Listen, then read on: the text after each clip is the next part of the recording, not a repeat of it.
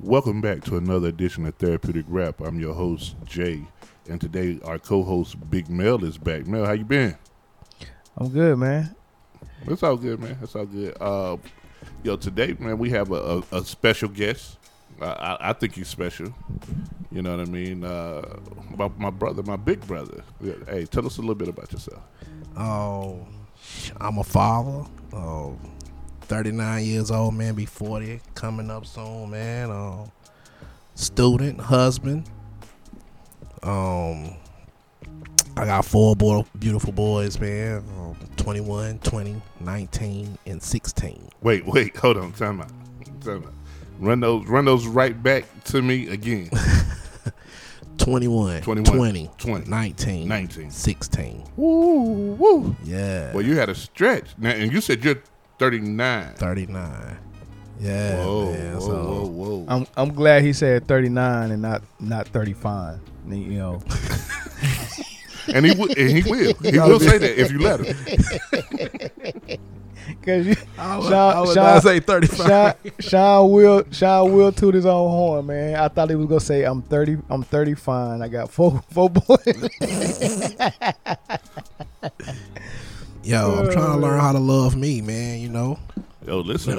well, looking at them ages, looked like you was giving a lot of love at, at a time or two. yeah, man. So, man, listen. So, Mm. you had your first child. Well, conceived your first child at what 16, 17, 18? 17. 17. Wow. Yeah, man. Which you know, I guess in the scheme of things, ain't really that early, but um, shit, they came back to back to back. It was three years in a row. It was like, you know, hey Sean, I think I'm pregnant. Boom, wham. Hey Sean, I think I'm pregnant. Boom, wham. Hey Sean, I think. I still I, I still remember I still remember uh, the Cam uh, when when we first found out um, Cam's mom was pregnant, and I still remember um, sitting on your porch with your uh, on on your mom's porch, and you debating whether you was gonna go to the Navy or not, and I was like, Do you remember that conversation? Um, I remember having it. Um, I can't remember some of the things that were said, but I do remember having it. Wow, I had forgot Bro. about that convo. this was the dilemma, right?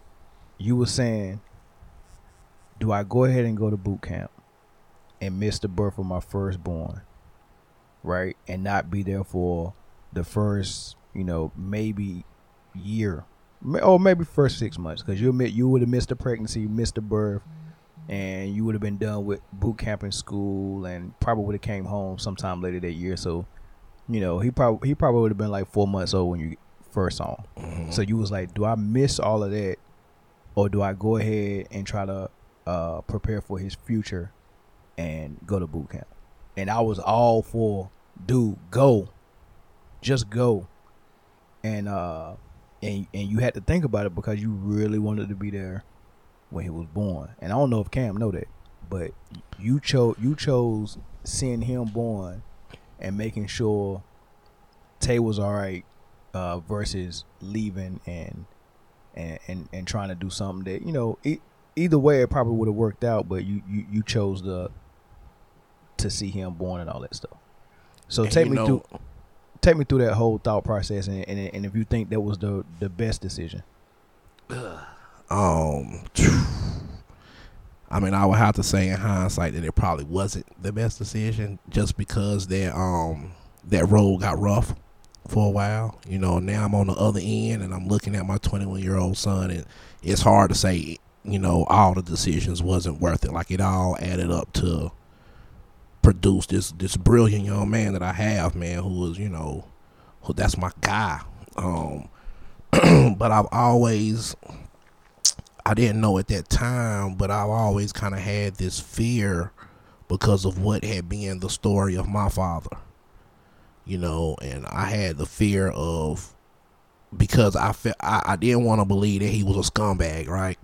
I, I wanted to believe that he left in search of better opportunity and just got caught up in life and just couldn't quite make it back. You know, that was like the narrative in my mind um with um who I thought my father was coming up.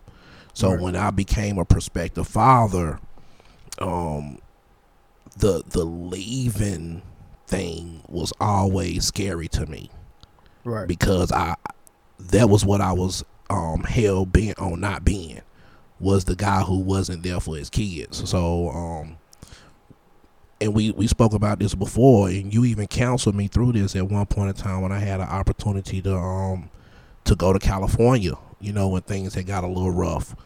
And my boys was a um was small and, and it was a it looked like a better opportunity for me. And even I got an opportunity to go to Jersey.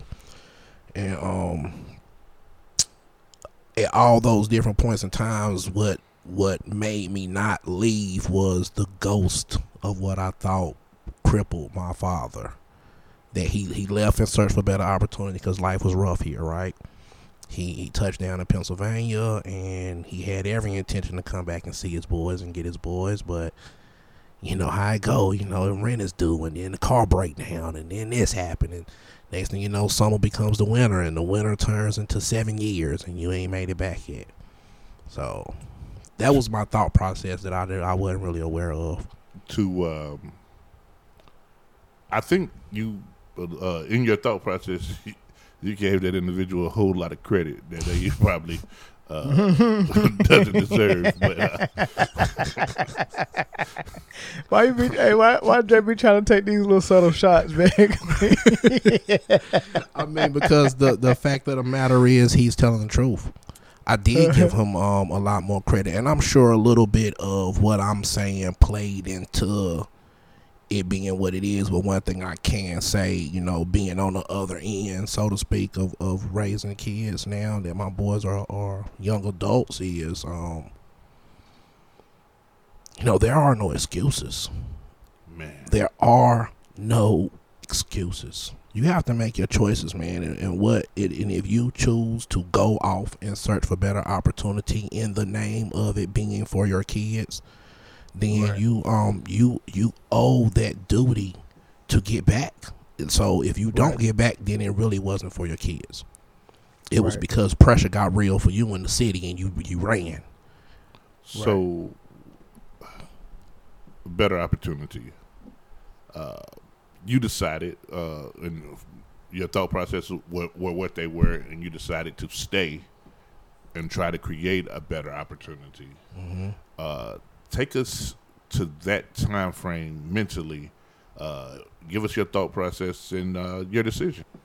Um, so it was get it right, get get money. Um, that was my thought process, and um, I tried, you know, a little job or two, and uh, you know, it's difficult. You know what I'm saying? When you got you got small children, you don't really have a high school diploma, you don't have a um, you don't have transportation.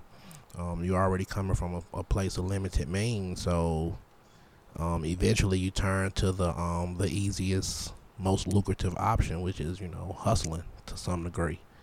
Um, whether it's whatever your particular hustle or choice was, mine happened to be um, weed.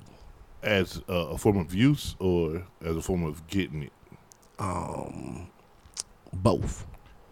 Um, Gang bang. gang. a- nah, um, I mean, I use herb as a, um, you know, as a way to kind of keep my mind chill. Uh-huh. You know what I'm saying? And I use herb as a way to, um, try to feed my kids. Now, you were approximately 17. 17 and number one. And then, N- new baby, Mm-hmm. new baby, um, working with the hand to hand, ducking the vans, radar, I mean, nah. At that point, at that point, it, it wasn't. It wasn't that I was still in school. So, um, I was working.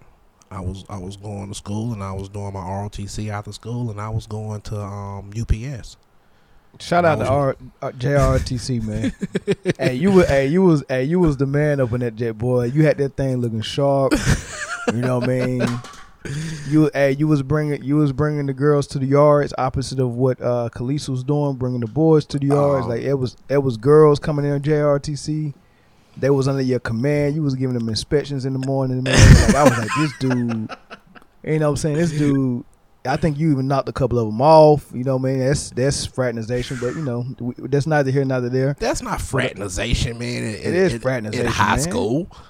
Who's in yes, high it school? is, man. You was training to you was training to be a Navy, uh, uh, pr- pretty much a Navy officer, man. Like you was like the dude. You was almost like third in charge. I was number know what I one in mean? charge by That's the time I got my 12th grade. Yeah. I was Right, so number that's- one.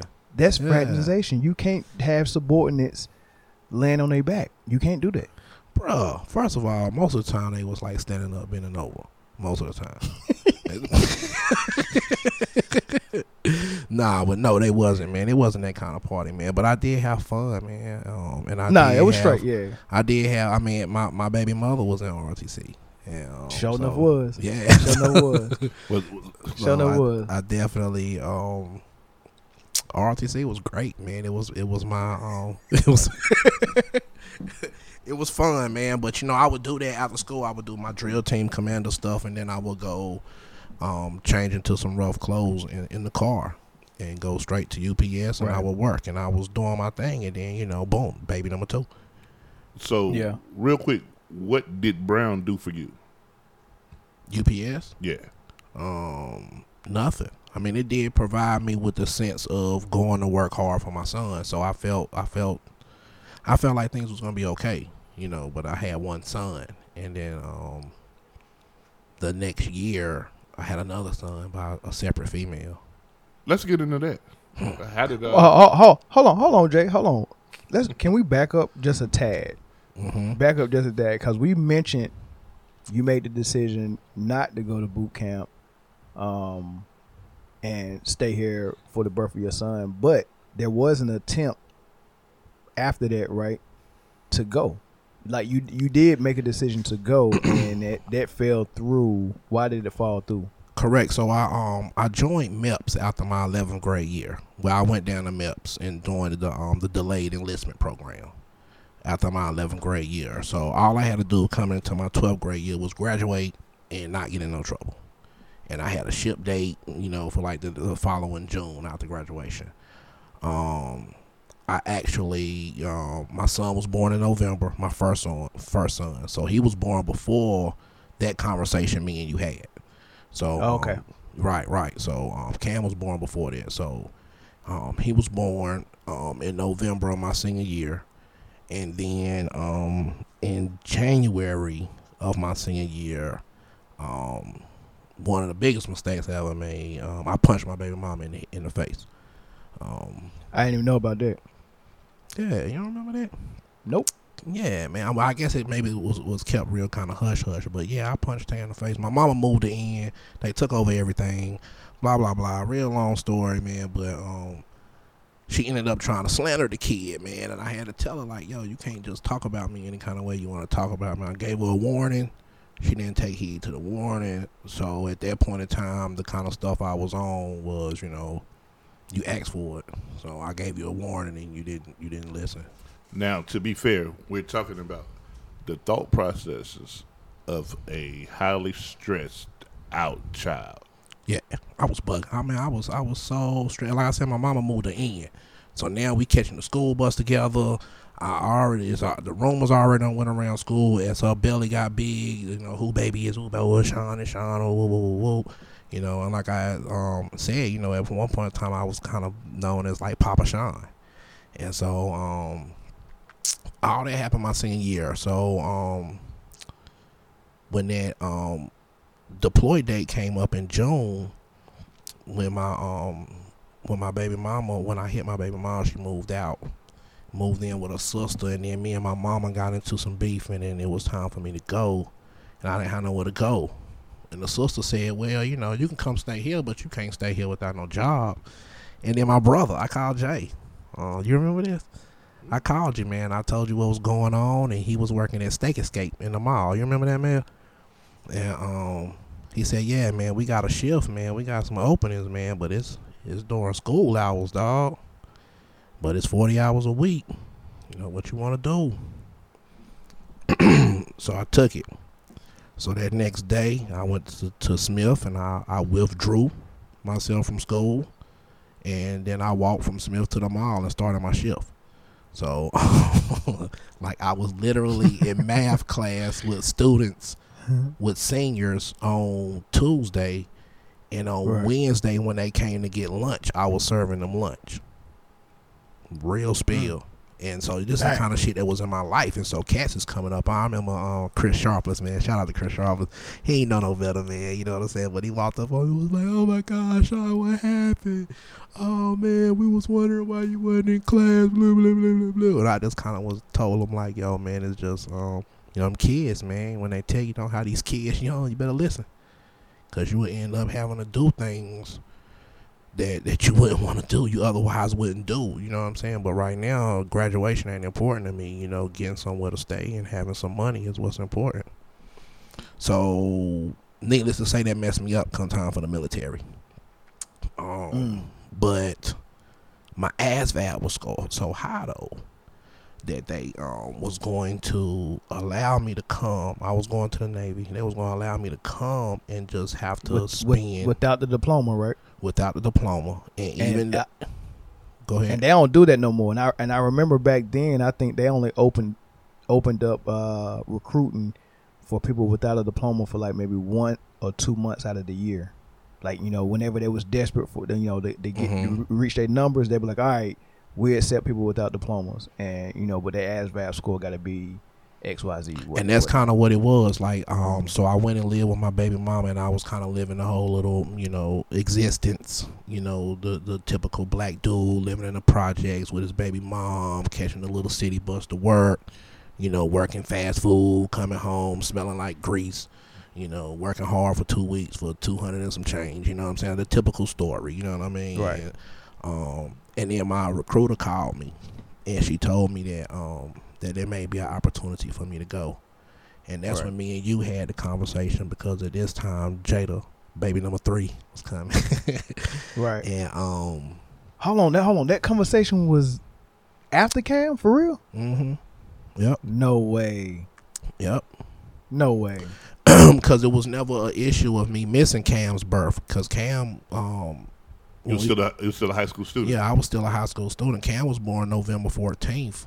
Oh, so I got that mixed up. It wasn't Cam. It wasn't Cam. Yeah, it wasn't Cam. It was Jada. But it happened all so fast. And then um, Eli was kind of under the radar because I was in Right. denial of him being my son in the first place. right, so, right. Wow. So my Yeah. mem- uh, my memory failed me on that one. So what what was really going on at that time was really y'all was becoming seniors, and I was done with school.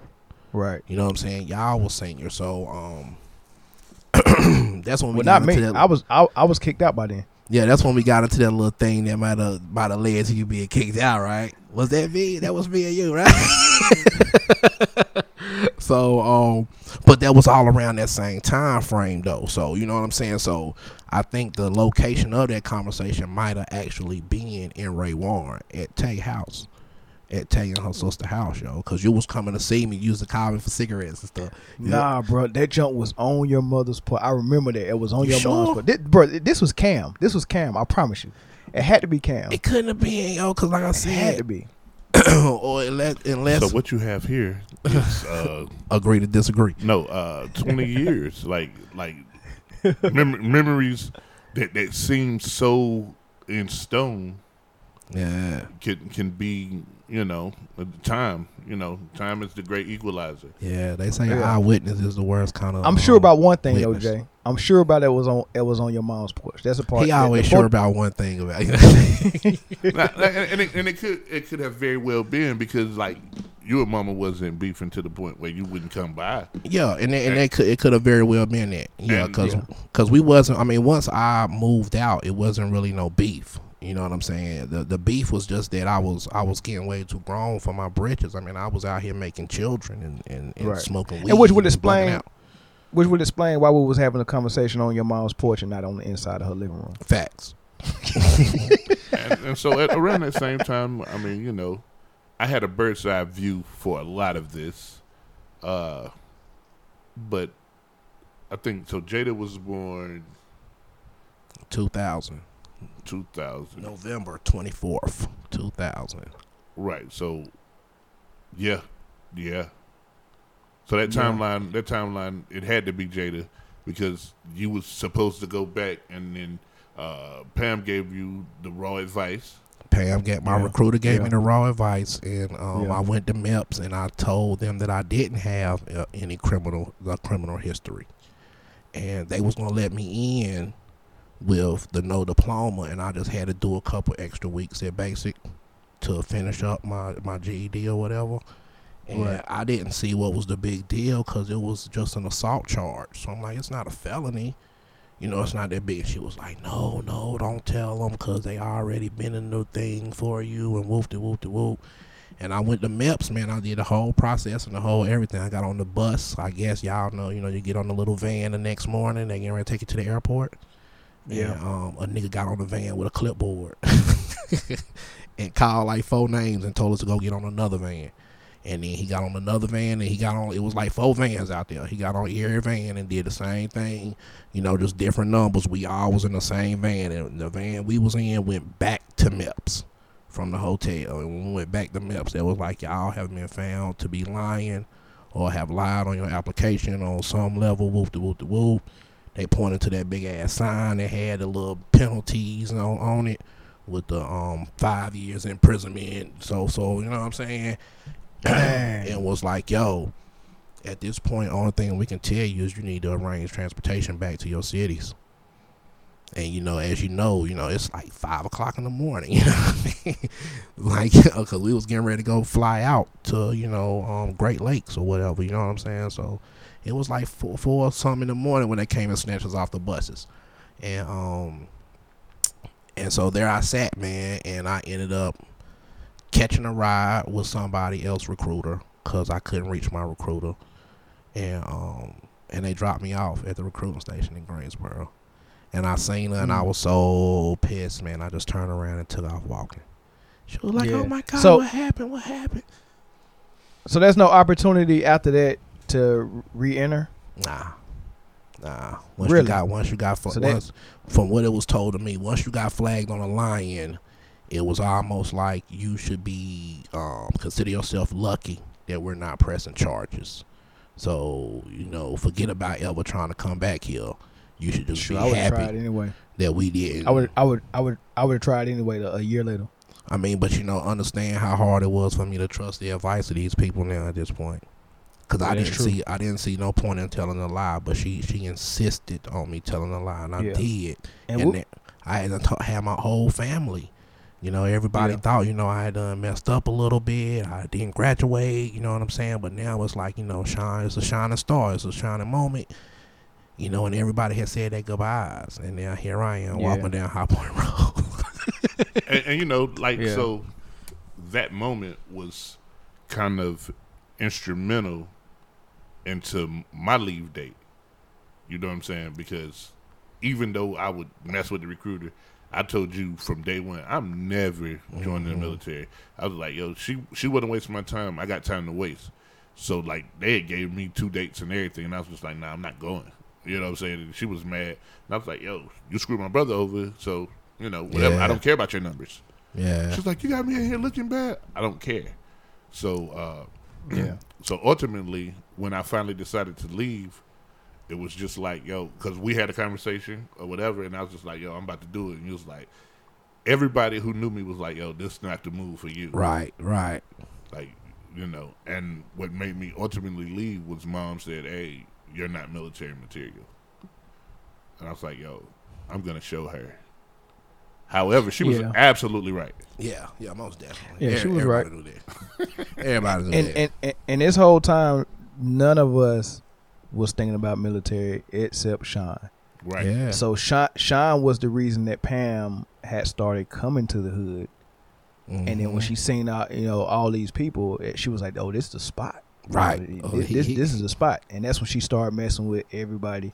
And what what happened was, you know, Jay, you had your situation on why you ended up going. Of course, I got kicked out of school, and my options was limited. So I was like, uh, no basketball, uh, definitely no academic uh, uh, uh, opportunities, right?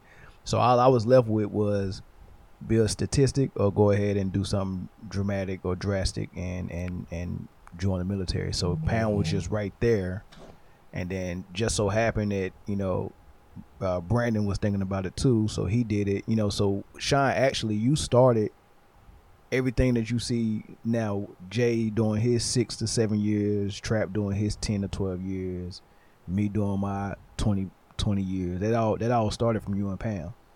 so here we are, the, the year 2000, and uh, you got uh, doing entering the military.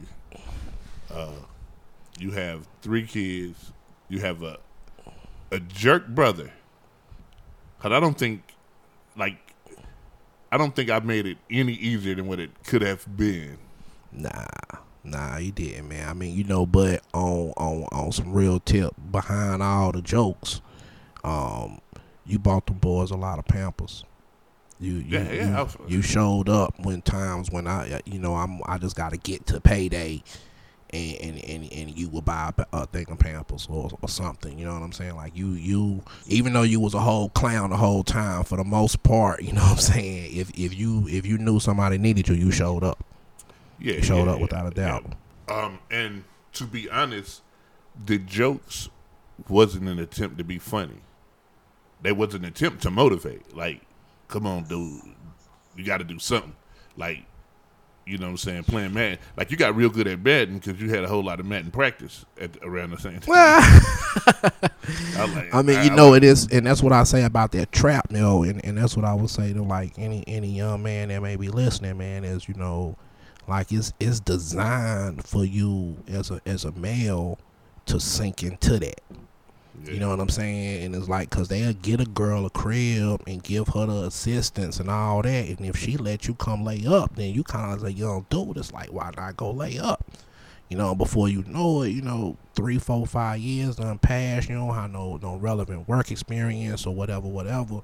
And then in those environments, you already know what's going on. You got drug deals going on. You got hustles and whatever. So you can you you know you pick your hustle. You can be the DVD man or whatever. You know what I'm saying. You can be breaking in people's cribs or whatever the case may the, the be. young kid call the young kids call it fraud. Like they don't even like go into what they do. It's just like, hey, you out here on that fraud. You know what. I'm saying? Uh, so, yeah, I, I mean, and, and and so that's what happened to me. so you so you're there, I'm there, man. And, trapped um, in the trap. trapped in a trap, man, and embracing it, loving it because it's it's never no um, it's never no shortage of guys for you to hang out with. You you can you can find some guys in the hood that's gonna smoke with you or drink with you and, and just help you go about that business of the day. Like really, you just trying to get get your love rocks off for the day, and then you'll worry about tomorrow tomorrow. But then after a while, you start feeling like that's a losing mentality. Now you got to start hustling. You gotta get some bread, bread, because you need bread. You gotta get out of the projects. Well, you just even if it's just to get a car and drive around, you know what I'm saying? And so you start hustling, which comes with a whole different shebang of things. All right, so now we're we're into the hustler Yeah. lifestyle. We uh hopping on these hand to hands. Facts You know what I'm saying? Uh, re ups, uh, and police sirens, police sirens. police sirens. I, you know, I'm uh, like, like, excuse me, I'm I'm going to the, uh, I'm trying to get some vocabulary together. Uh, uh, work, moving at work is, is that it? Um, I guess you could say. and I okay, mean, no, no matter how you paint the picture, man, you end up committing crimes. You know, there was a point in time when I was into my my, my hand to hands. There was a point in time where I was trying to cop weight and move weight real fast. There was a point in time where I was just a stick up kid. And it was, you know, I was just trying to, you know, find cats who I felt like was getting it and then go take it from them. so let me ask you this: When you're committing crimes or whatever, the thought process, okay, hey man, I need some heat. Is it is it hard to ascertain such tools of the trade? Um, apparently, it's it's it's a whole lot easier now. Uh, uh, what, what what when we was out here like that, man, it just you know the, the the from my experience, guns just wasn't plentiful. You know, I mean, you could get your hands on one. You know, it wasn't hard, but um, But it wouldn't be yours. Like you had to get that back. I mean, you know, to some degree, it just depends on what you was looking for. Um, if you wanted something that was gonna really, you know, raise some pulses, then you know, yeah. I mean, it's hard. It's real hard. It was hard to get your hands on something like that, but you could. And um, it may come with just like inviting a wild nigga to the party, you know, and then that's what he come with. And so now you you game tight because you with him, right? so you may have your your little sixteen shots, but he got a drum. So you know y'all all right. So, uh, but that that that that's a, a chance you normally wouldn't take, you know. But you you invite him to the party because of what he can bring, right? But now you got a wild nigga to the party. So if something happens, you know y'all all partying together, you all go down together. man. So that's what you find yourself, man. So needless to say, man, a few years go by, man. I'm three, four felonies in. Um, I'm catching charges left and right. I'm bailing out. I'm playing that game now. You know, the hustlers, hustler, lawyer, bail money game. And um, which you know, shout out to my understanding of it. I never really hustled for the shine. You know, I just wanted to try to take care of the kids. So I kept a pretty decent amount of money put up. I kept a lawyer. I kept a bondsman and I was able to move my way through it. But now I find myself, you know, um, I got a six, five, four, and a newborn. Right? I got Right. three felonies, no high school diploma, no driver's license. What the fuck am I gonna do? Um, And was and was driving all up and down Greensboro too. and I'm and I'm 23, 24 around this time. I mean, so one would say it's a pretty bad hand. Yeah, that was tough. Right. like, so with no uh, license, a lot you couldn't get any job driving. So like any job that you know that you needed to drive for, those are out the thing.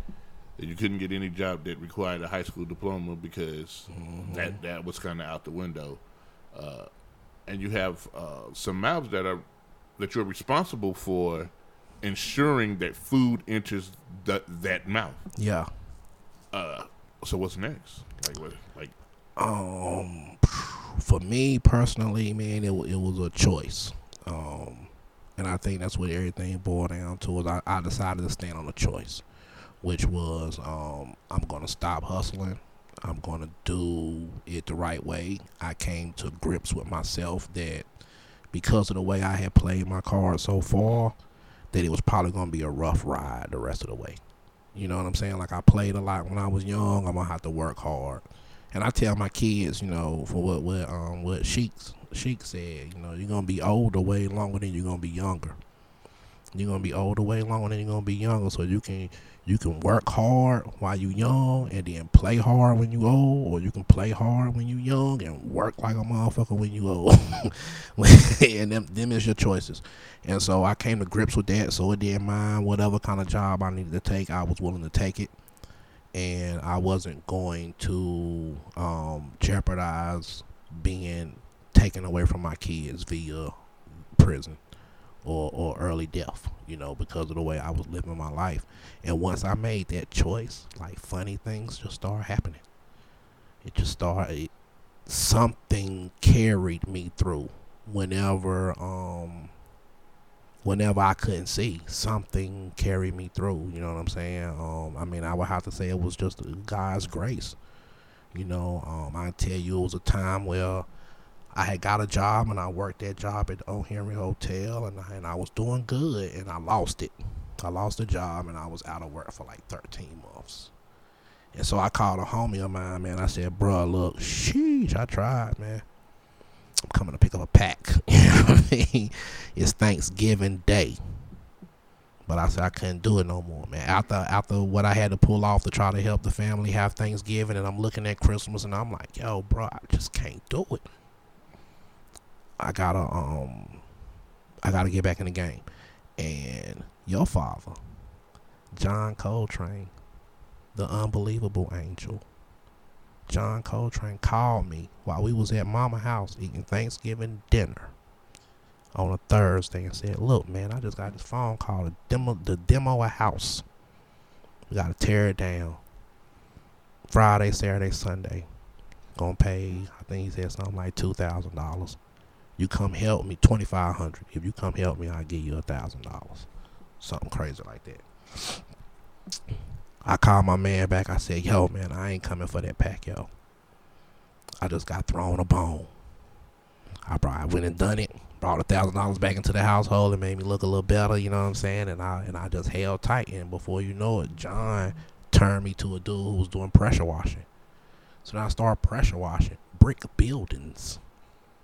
Pressure. Did y'all know I did that for a minute?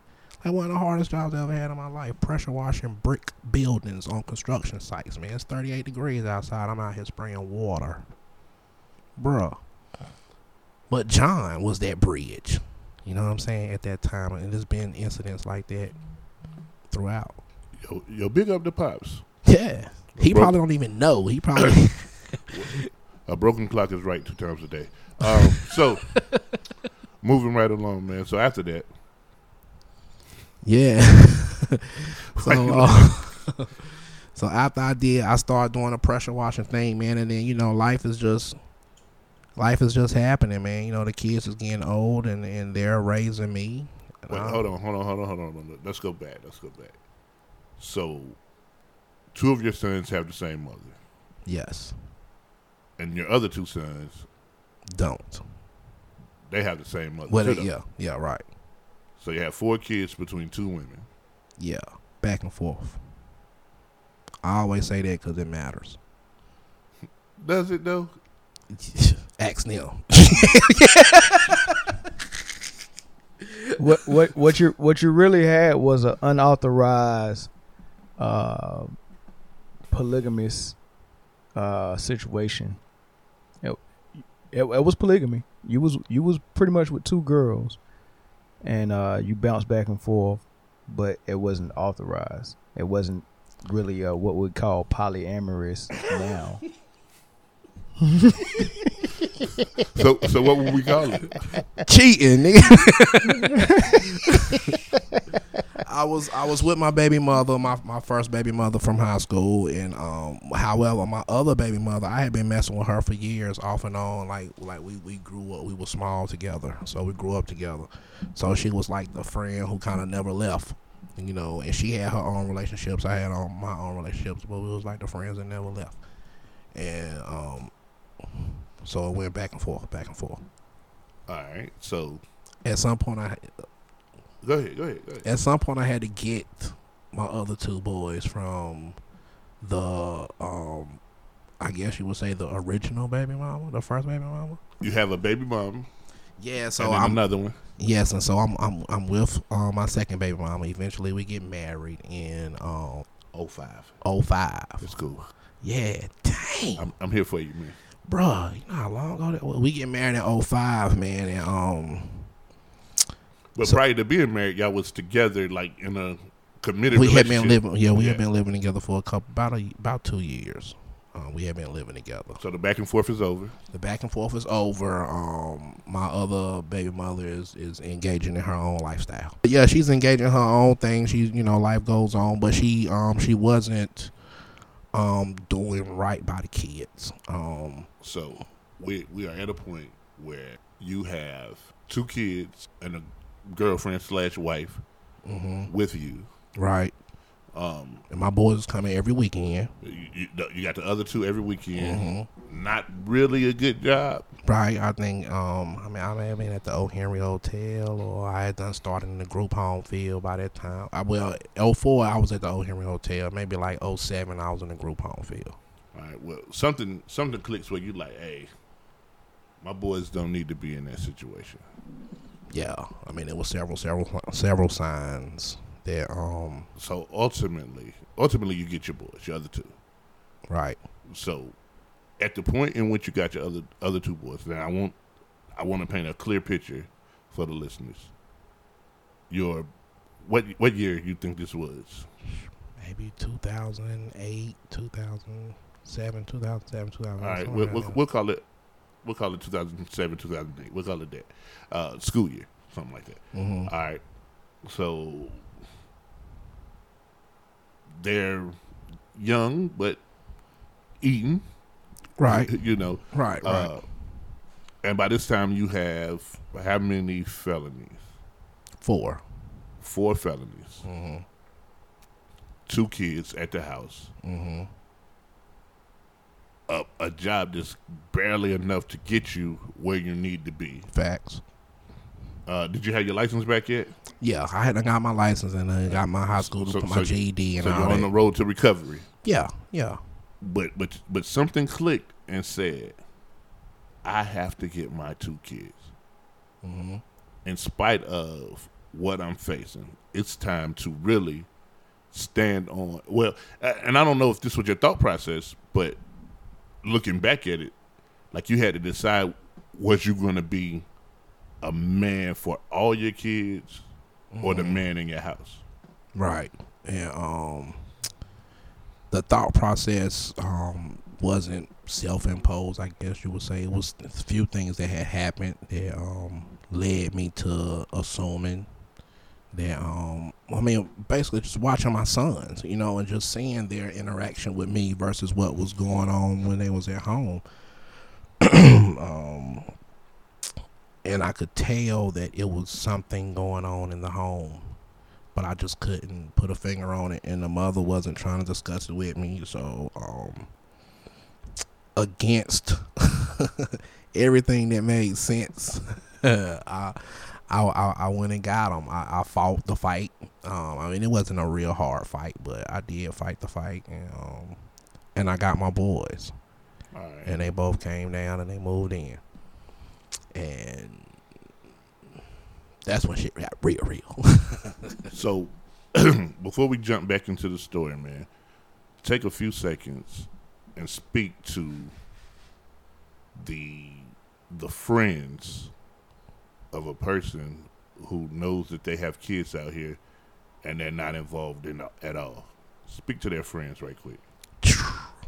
you gotta um you gotta be willing to check your homie. You gotta be willing to check your homie on all fronts. And I think that's an issue um with us, um, especially, you know, black men. You know, as we, we a lot of times, you know, homies is for fun times and jokes and games and laughing and hanging out. And that's what your homies is for. You know, and we kinda um look to our women to some degree to kinda check us. You know what I'm saying? To some degree when we know we in the wrong or whatever, man. But um as black men, we gotta be willing to to check each other. and we gotta be willing to hear each other. You know, and it can't be a situation where, you know, it's gonna turn into a fight and all that, but that's that that ma- machismo thing that we kind of got inbred in us. You know what I'm saying? To believe that the other person may not have your best interest in heart, but if you got a friend and you know that he's not doing right by his kids, to me, it is your duty to call that man to the carpet at every opportunity you get. Period. If if if it's to the point where he chooses not to hang out with me because I'm talking about my kids and wow, when was the last time you hung out with your then that's fine. Then he just loses me as a friend. But I'm gonna speak on it every time. Mel, how you feel about that? Um, I mean, I concur, man. I, don't, I mean, it's definitely. Uh, I, I I like the piece about uh, when when we're amongst each other. Uh, you know what we really should be doing, what we should be doing is building and stuff like that. It ain't all fun and games and all. And and that's what I like about us, man. When we when we actually do get uh us together, when when you know when I come back home and then you know everybody finds some time off and we get around each other.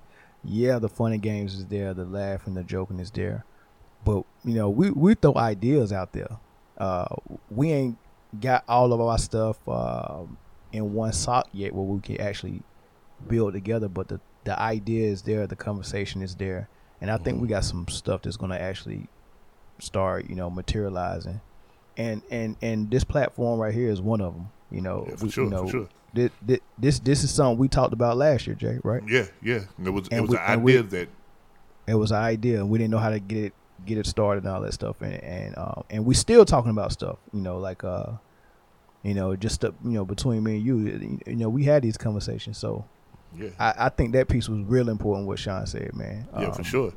And, and the reason why I brought that up because one of the things, man, that we hope that this platform provides is healing on all fronts. And sometimes, as a person, as a grown man who has a up and down relationship with my father, I'm speaking to the fathers that's not that's not a part of their kid's life right now.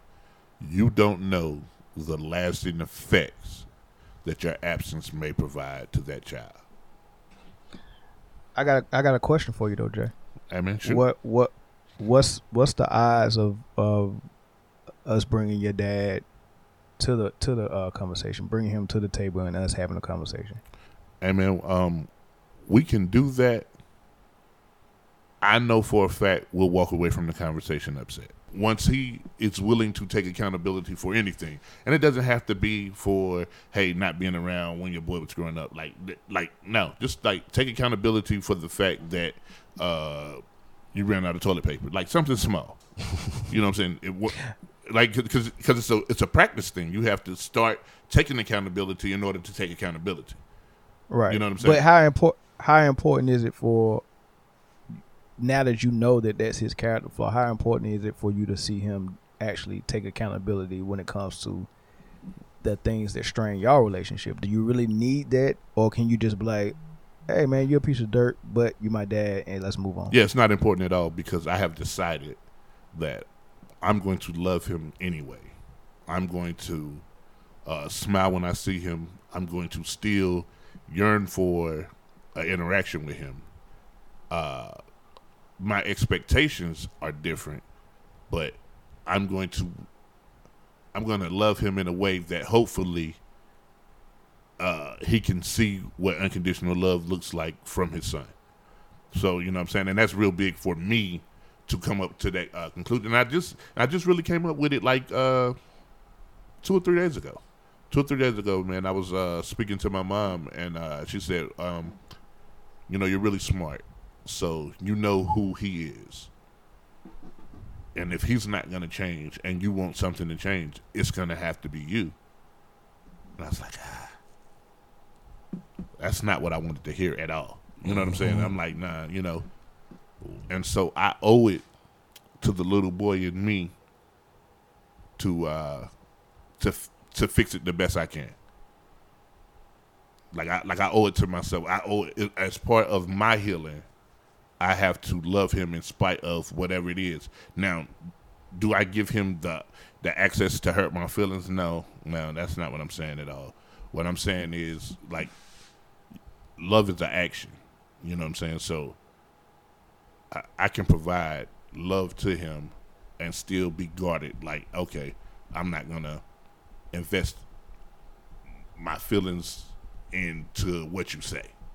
You know what I'm saying?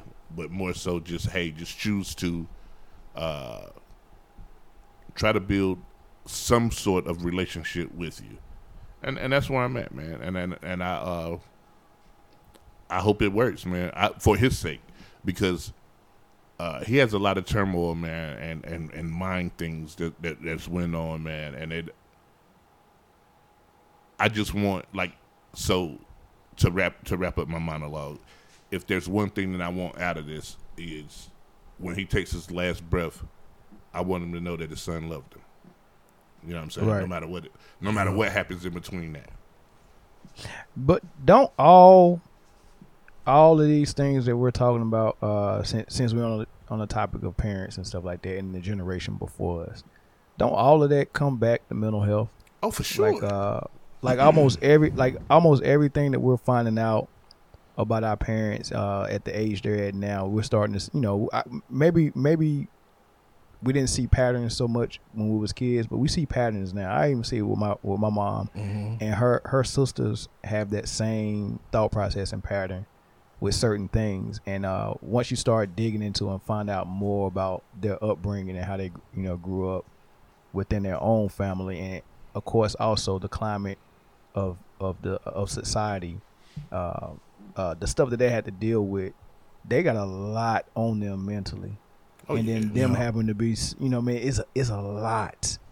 I was just talking with somebody yesterday, and I, I talked about, you know, because I think someone had posted um, a comment on Facebook. I think they said, shoot, what did they say? They said uh, some something about maybe uh, black on black crime or something like that, right? And you know, of course, most people get it. You know, no, I think what he posted is is there such thing as black on black crime? So most people Mhm. get it. No, no, it's not. It's crime is crime. You know, and I commented crime is crime, right? But there was one guy that commented and said, yeah, y'all not ready for that conversation about what we're doing in our own communities, right? So I replied, uh, and the gist of what I said is, uh, you you got to understand, like, yeah, we can have this conversation. Let's, I mean, let, let's go with. It. Let's talk about how, um, you know, our communities is pretty much a field that has been cultivated and uh, and uh, planted the essential seeds to grow conditions that are ripe for slaves. So, like, they, they our, our communities are gardens. They planted certain conditions, i.e., abortion clinics, liquor stores, lack of food, all the things they put in our communities, uh, lack of resources, bad schools. All of those things are actually like sunlight and water for regular plants, but what they're actually growing in these gardens or these communities are slaves. And all they had to do is send the harvesters, and the harvest is every day, send the harvesters, the police officers, into those gardens to just pick up new, fresh slaves that are get, getting uh, grown and and and uh, and you know harvested every single day and bringing them to the prisons. That's that's the system. The system is create a garden that's going to produce slaves and send the people to go and pick them up and bring them to the prisons. That's exactly what's going on. It's not it's not by mistake all of those bad situations or those bad uh, conditions are in our neighborhoods and the police are patrolling those neighborhoods. That's a fact. I totally agree with you. I mean, it is hundred percent a fact. I mean, there's uh, also one of the things like you'll see armed security at the grocery store in our communities, but if you're looking at like theft and, and stop loss, it most of that happens in communities that, that are not black and brown communities. And then just to, to mm. speak on the, the, elephant in the room with that, with this, the statement that Melvin just addressed. Um, do people steal in the black community? Yes. Do people kill and rob? I mean, crime happens in the black community, no different than any other community. Um, I just caution uh, my brothers and sisters, you know, when is the appropriate time to make that argument? When you start talking about systemic things that plague our people, and our people interject with, "Well, what about how we doing and what we do?"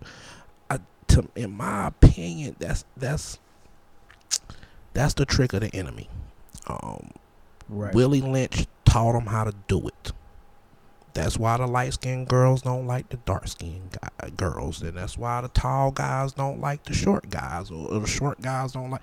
No, it has been bred into us to be divided on so many different levels from the, our appearance, our e- economics, our um, social status, all you know, even from the wavy hair to the naughty hair. So if you go, if you light skin and wavy hair, you can come work in the house. Holla let your boy. So we'll make the dark skinned ones live, live in the field, so they hate the ones that's in the house. I mean, it's, it's it was a plan, and Willie Lynch is all in his letters. So what you see in people who present their argument to me is the manifestation of that thought process. You know, you still mm-hmm. have the vision, you have the natural urge to, to be divided in our community. So therefore, how can we ever make a fist? Right? If somebody right. say, "Well, what about when we kill each other?" or "What about what about black on black?" We can't never make a fist. Well, one of the things because the problem is the oppressor. You know, the problem when when like I seen it in a meme when when when James killed John. James go do 30 years. You know what I'm saying? when, right. Officer Scott shoots John, he gets paid administrative leave and then right. the case get buried, and then we never hear nothing. Else. You know what I'm saying? I mean, and, and not only that, like so, if if there's not a lot of food here, not a lot of opportunity, not a lot of jobs, not a lot of money, like if if these things are here, where we're at, and, and you have to create that opportunity, that job, that uh, income source for yourself. That's what you're going to do. You, you don't have no choice because uh, survival of the fittest, right? Facts. So so a lot of people are looking at, and this is why I was talking about your thought process, because a lot of people are looking at the situation that they're in, and the only choices that their mind can see is get it or die, Yeah. Yeah. or get it, or my kid's not gonna eat, or, or get it, or get And it it- taken from you. And then some some of that thought process be, you know, a lot of the um the disenfranchisement of our people. So, you know, we like shiny things and shit.